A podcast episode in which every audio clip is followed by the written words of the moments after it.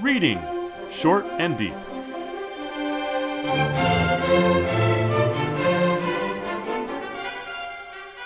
Hi, I'm Jesse, And I'm Eric. and today we're reading Short and Deep.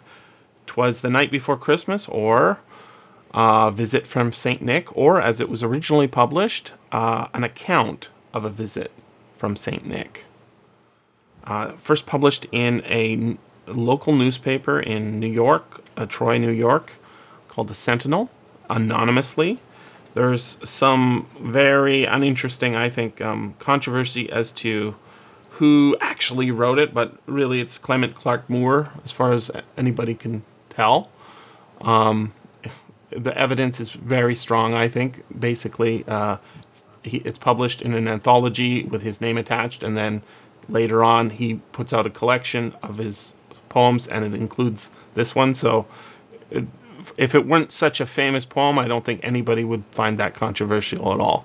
There is a family that claims that their father wrote it, but that's it's almost two centuries ago, and uh, it's way out of public domain. You know, it's, it's well into public domain, so I, I don't I don't find that part of the story very interesting. I do think that this poem is fascinating for its cultural influence, but I also think it might be overstated as being a cultural influencer. I, I want to hear your thoughts about that, um, about those things. Uh, do think, though, that it's worth noting that it is, in fact, and almost from its initial publication, a, a poem that was widely and wildly popular. And since its original publication was in 1823, and its publication with Moore's name attached is 1837.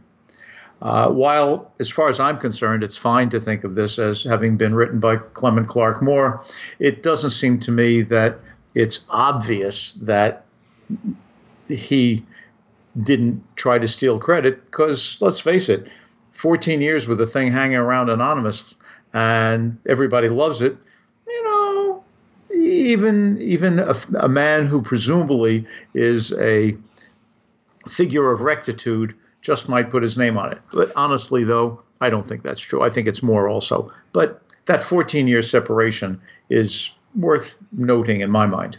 Yeah, um, I, I'm getting a lot of my knowledge of this poem and and actually all about uh, the origins of uh, Santa Claus and Christmas from Mr. Jim Moon's uh, series called In Search of Santa Claus or In Search of Santa, which is a long-running uh, audio drama, an audio investigation, not audio drama, uh, into the origins of Santa Claus. He adds to it every year. It's in his Hypnogoria podcast, um, and he actually makes a very strong case that this poem is is is is not so influential as it is um,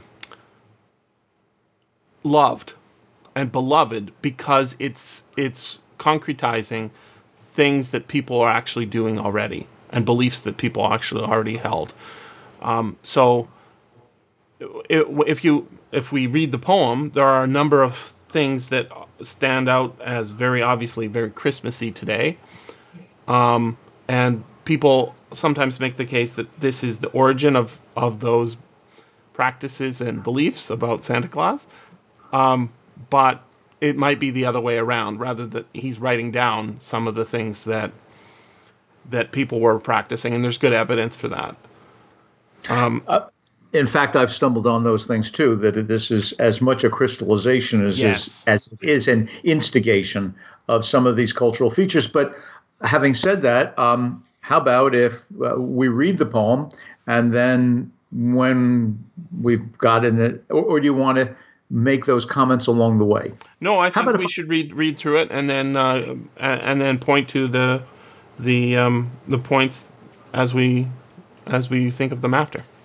Then I'll read it if you don't mind, and then you can uh, read take take and and make note. Uh, I'm particularly concerned with the particular volume that you've posted for Mm-hmm. us, but we'll get back to discussing the illustrations too. I think after we've read the poem, it's listed on the title page as "Twas the night before Christmas," and then it says "A visit from Saint Nicholas" by Clement C. Moore, with pictures by Jessie Willcox Smith. A nice saccharine introduction about how this thing was concocted.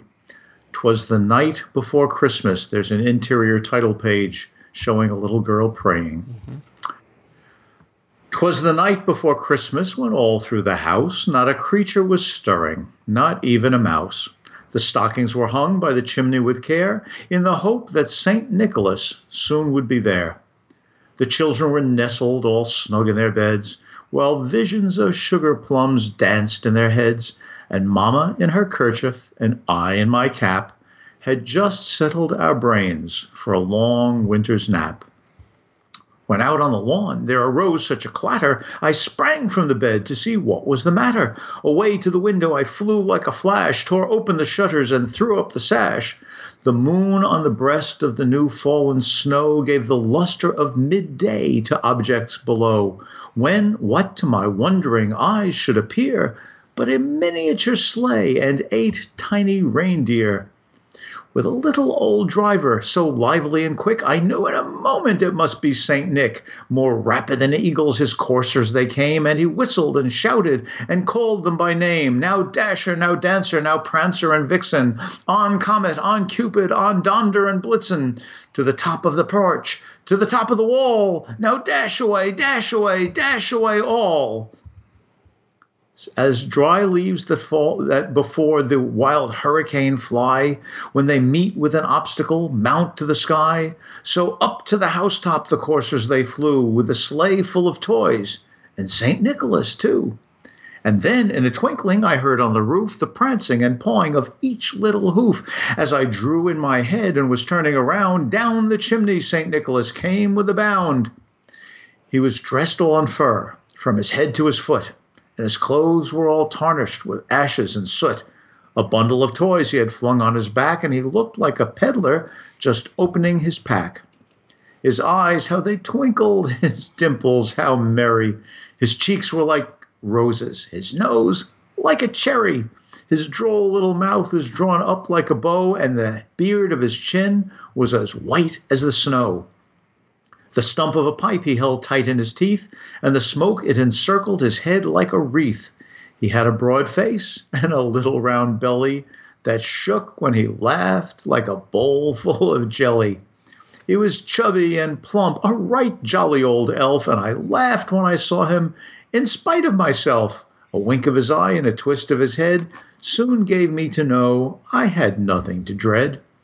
He spoke not a word, but went straight to his work and filled all the stockings, then turned with a jerk and laying his finger aside of his nose and giving a nod, up the chimney he rose. He sprang to his sleigh, to his head team gave a whistle, and away they all flew like the down of a thistle. But I heard him exclaim ere he drove out of sight, Happy Christmas to all, and to all a good night. Wonderful, delightful poem, and you can see why it became so popular. Um, you said something before um, that I think might not be 100% true, and that is how popular it was early on. It, it was only published in a local newspaper. It took a few years before it became published in a in other newspapers, and then uh, a collection several years later. It sort of started snowballing and by huh. the by the by the time of the mid uh, 18, 18 uh, 1850s approximately, um, you're getting illustrated book versions and pamphlets, and by the time we get to the version we've got, which is from 1912, um, there are dozens of versions and published in other countries, including Canada and around the world. It is it is it is crystallized um, some elements that we think are highly associated with Christmas, and it's delightful. But the most fascinating thing Mr. Jim Moon found out when he went through it um, is that that really adds nothing to this to the myth of Santa Claus except for the names of the reindeer. Everything else is already in existence. But I, I and I want you to tick those off, but I, I do need to throw a, a fact, a, a, mystery fact for me, into your uh, your comment about popularity. The this particular book that we have and that you've put up for us to read um, is, in fact, as you say, 1912. Um, wasn't that it? Mm-hmm. 1912. Yep. Um, it's illustrated by Jessie Willcox, uh, by Jessie Willcox Smith. Mm-hmm. Now, Jessie Willcox Smith was in fact a a pioneering um, illustrator. Uh, she's born in 1863, so clearly that was well after the 1837 anthology that has this poem in it by Clement Clarke Moore. But I do note that this very important illustrator founded a uh, women's art school. And this, uh, uh, excuse me, she went to a women's art school, went to a women's art school. And this art school was renamed the Moore College of Art and Design wow. in 1832 after a bequest from a man named Moore. Now, that was five years before the anthology that has Clement Moore's name um, on a collection of poems with this poem, 1832. I just um, don't know whether or not that Moore had anything to do with our Moore and whether or not there's deeper, longer involvement with Moore in getting this poem to the public than we than we know. So just saying these are mm-hmm. facts. I know how they connect, but they they do suggest the possibility of popularity and something else going back way back when. Yeah, well, Moore was he actually was well known. He was a professor, um, and he is like the first uh, American to bring and translate Hebrew into into the popular consciousness in the United States. So he he he was he, you know he wasn't a famous guy, but he was he was well known for his other writings and poems. Um, but not this particular like by by I it could be that his family was was pretty well to do. Um, his family was incredibly well to do. Yeah, and that, that there's an association there. Um, but he, I think some people think that he was embarrassed about this being his his claim to fame because it is it is a delightful poem, but it's not super scholarly. It's not you know if you're a, high level professor and your most famous thing is you know a, a, a Christmas poem, you might be a little embarrassed. Think of um, uh, uh, there's a book that's very similarly illustrated to this, and another one which we may talk about um, that I really was delighted with when I got it um, called The Father Christmas Letters. This is um, by J.R.R. Tolkien, and it was not designed for publication. It was designed for entertaining his children.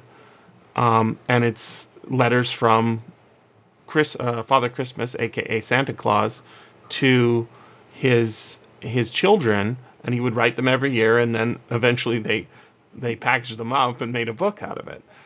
Um, if that was Tolkien's claim to fame when he he he's so impressed with his Silmarillion and Lord of the Rings and all his translations of Beowulf, you know, he might be a little embarrassed about that. It's it's entirely plausible, especially since the uh, the institution at which Clement Clarke Moore was a professor was an institution that he founded and endowed. He didn't found it, but he endowed it. Um, and then they hired him as a professor. Yeah. So um, clearly, he wanted to be seen as a significant scholar. By the way, as far as that Hebrew goes, I happen to have uh, an 18th century um, Rebus Bible published in the United States that um, has Hebrew in it. Uh, I think uh, Moore's claim as far as Hebrew goes is not that he was the first one to make it available. In fact, they'd been teaching it at Harvard since Harvard was founded in uh, 1636. Uh, he made the first American dictionary of Hebrew. Yes, there we go. Yeah, uh, so he he he uh, had a whole life outside of this poem. But He this did. poem has a much bigger life than he has today. So tell us about it, Jesse. I'm dying to hear all of those uh, cultural things that uh, that Moore presumably crystallized into this poem. Okay, so there's there's a, a great number of them, and the, and I think it I I would have liked liked to have got to that Troy version, uh, although I, I really like the version I put up and everybody can look at with its gorgeous illustrations. It actually has um, a, a fairly faithful representation of what's actually going on in the poem. Uh, but uh, why don't we start in the place of the first thing that's absent, which is the Christmas tree although our Saint Nick carries a bag full of toys, he's not placing them under a Christmas tree because Christmas trees are not yet a part of the Christmas tradition in England or in Canada or in, in the United States. That's a German tradition, and it eventually comes in in the late 19th century, early 20th century, and now you know it's it's always thought of, but it, it's it's it's particularly absent from this poem. What's not absent are stockings, and it's clear that the the presents I think are going in the stockings, and maybe even sugar plums, the candies that might be going in the stockings that are hung by the chimney with care. So we've got that. That is not invented in this poem. It's just reflecting what what's going on in in uh, practice in homes at Christmas in North America. Um, we've also got Santa Claus, except he's never named Santa Claus here. Um, he's called Saint Nick, and Saint Nick is associated with Santa Claus. But um, the reindeer, that's not original with uh, Clement Clarke Moore's poem. Only the name, only the names. And I want to point out that uh, in our version, it's uh, now Dasher, now Dancer, now Prancer and Vixen, on Comet, on Cupid, on Donder and Blitzen. Um, later versions that aren't as careful, what do they do? They change it change it to Don Donner, right? And I've found a lot of versions just are copying and pasting and losing materials as people, I guess, transcribe it from book to book. So another one, the one of the ones I found yesterday, um, when out on the roof there w- arose such a clatter, I sprang from my bed to see what was the matter. Away to the window I f- flew like a flash, tore open the shutter, and threw up the sash. How's he going to see what's going on on the roof? Beats Well, me. I was it's- wondering the same It's thing. completely wrong, right? It's of course it's not on the roof; it's on the lawn, and that's how it says it in our version, uh, an early enough version that it's retaining the the logical place where it would be. Um, they land on the lawn, and then he watches them, and then they go up to the roof, but they don't go up um, in a uh, you know a I don't know an airplane like flight. How do they move? They move like uh, a leaf driven by a hurricane. Right, as dry leaves that before the wild hurricane fly, when they meet with an obstacle, mount to the sky, so up to the house top the coursers they flew with the sleigh full of toys, and St. Nicholas too. Um, they fly like leaves, as in I, I sort of see circles, you know, as they as they spin through the air in sort of a random path almost. He's almost not in control, but how does this all make sense? He's tiny. That's something that absolutely doesn't follow from today, right? And these are the kinds of questions I had uh, to my grandparents when they're indoctrinating me into this mystery religion of Santa Claus. You know, you need to write down your note to Santa Claus and you leave out a glass of milk and a cookie on a plate, and then he'll be satisfied. And if you've been good and you, you don't make too much noise, boy, you're gonna get some nice presents because he's a nice guy. Um, Well, I think if we're going to concern ourselves with the logic of Santa Claus, we have to realize that for a guy to visit, let us say, two billion children in the course of one evening, he's probably going to have to drink all that milk and all of those cookies and store up the energy for the year to succeed. Um, logic has never really been a big thing here. I I love I love that that's true, and and even in the that is also in here showing it's it's not it's not actually in effect, right? That he isn't visiting all those children. How do we know? Is because he was dressed all in fur from his head to his foot, and his clothes were all tarnished with ashes and soot. But that's only after he came down the chimney, right? And he can come down the chimney because he's an elf. He's tiny. He can fit down the flue. But when he go he, when he was on the lawn, he was not tarnished.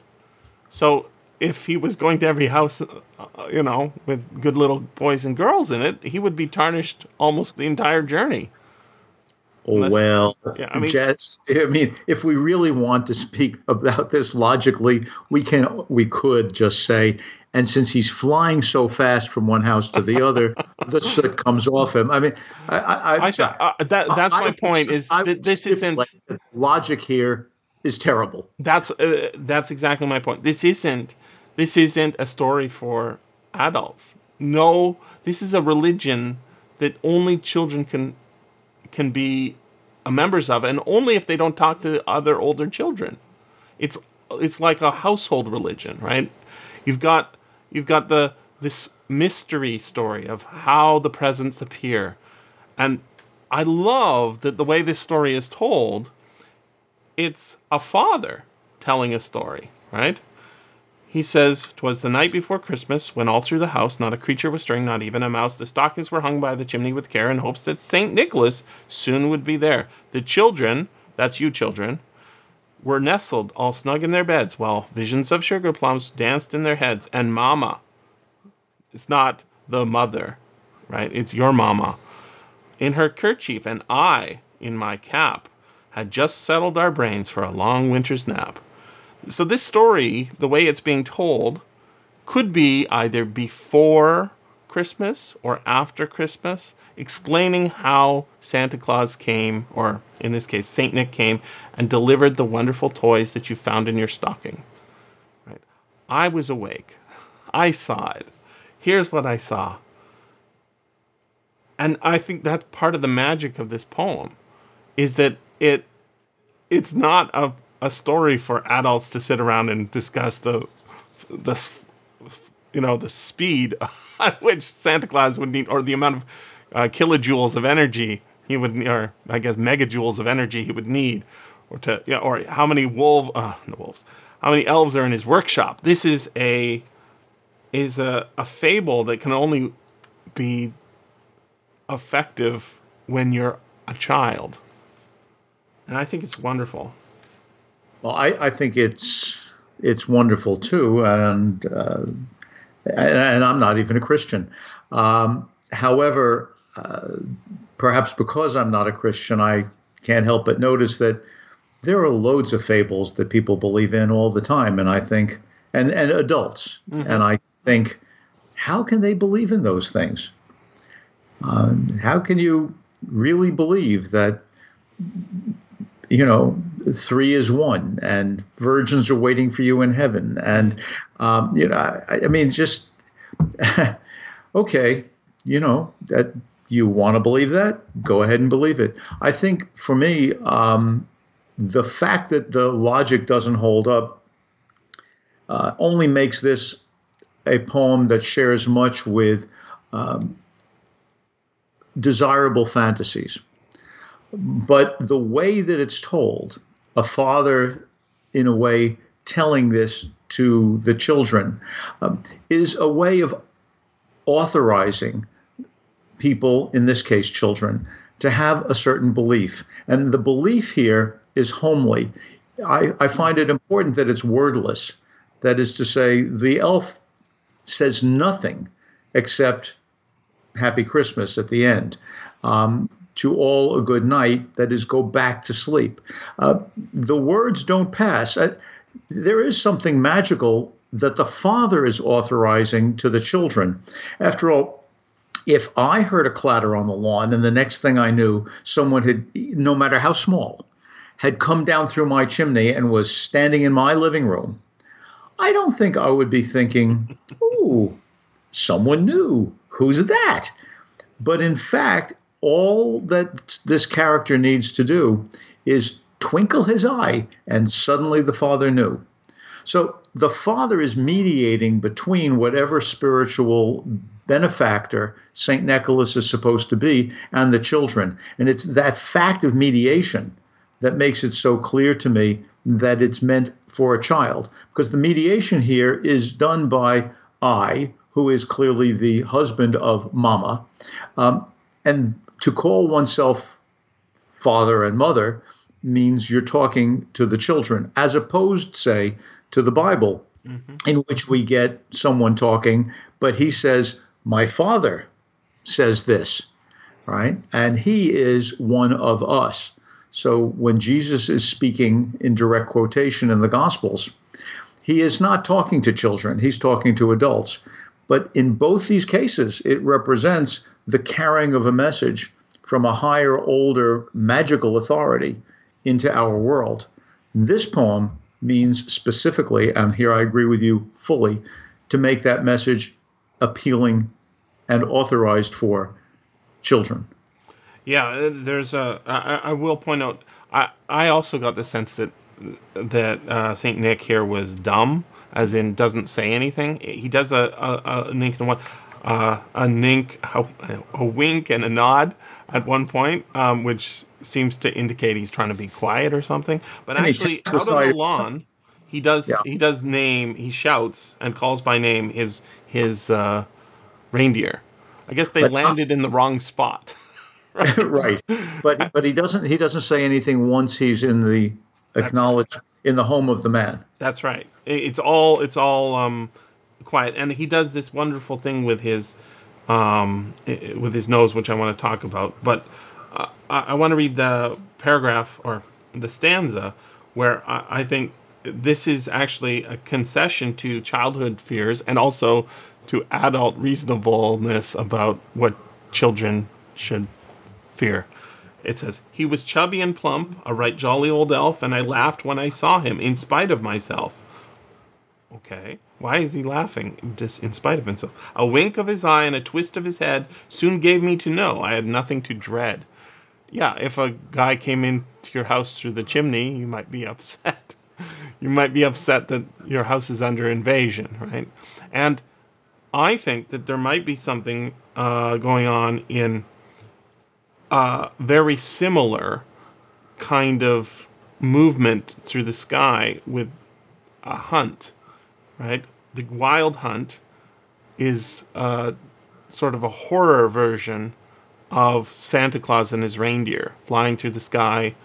Um, if he you see him and he calls to you, you're you either join the hunt or you become a uh, a victim of the hunt. Um, so if this was a fear, you know, watch out for flying uh, guys on being pulled by uh, wolves or animals in the sky. You don't need to worry, children. This is a friendly elf. Um, so it alleviates that fear, which normally we wouldn't even think of as a fear, but I guess at this time it's possible to consider it as such. Yeah, it, it is definitely meant for kids. And the illustrations, uh, there have been, as you say, so many different versions of this story uh, with words changed here and there, different illustrations, translations as well. Um, I like the one that you've put mm-hmm. up for us, Jesse. Um, it has so many lovely details. For example, in the, in the page, in the illustration pa- facing um, the part that you just quoted for us about uh, somehow the father being magically uh, tamed by the wink of the elf. I still, you know, I, I still think if an intruder smiled at me and said, "No, no, don't worry, I'm just." Yeah. You know, I'd still be dubious, but but here, no, because the elf is a representative of a higher power. And you look at the illustration next to it, there's a clock on the mantelpiece and it says 12 1227 mm-hmm. so he's he's there just past midnight we can look at what's being stuck into the stockings in fact in the very center of the line of stockings that are attached to the mantle um, there is sticking out a toy soldier with an american flag mm-hmm. i mean the, the, the conjunction of religion, this story, Christianity in particular, this story, and America is everywhere in this book. Uh, and I can see why uh, people, particularly uh, Christian immigrants to the United States, might think this will make a splendid gift mm-hmm. for our children. And so, as a benefit from a parent to a child, in a story about a parent authorizing benefits to a child, it rolls on and rolls on and rolls on. It's a wonderful story. That's why there's always more to say.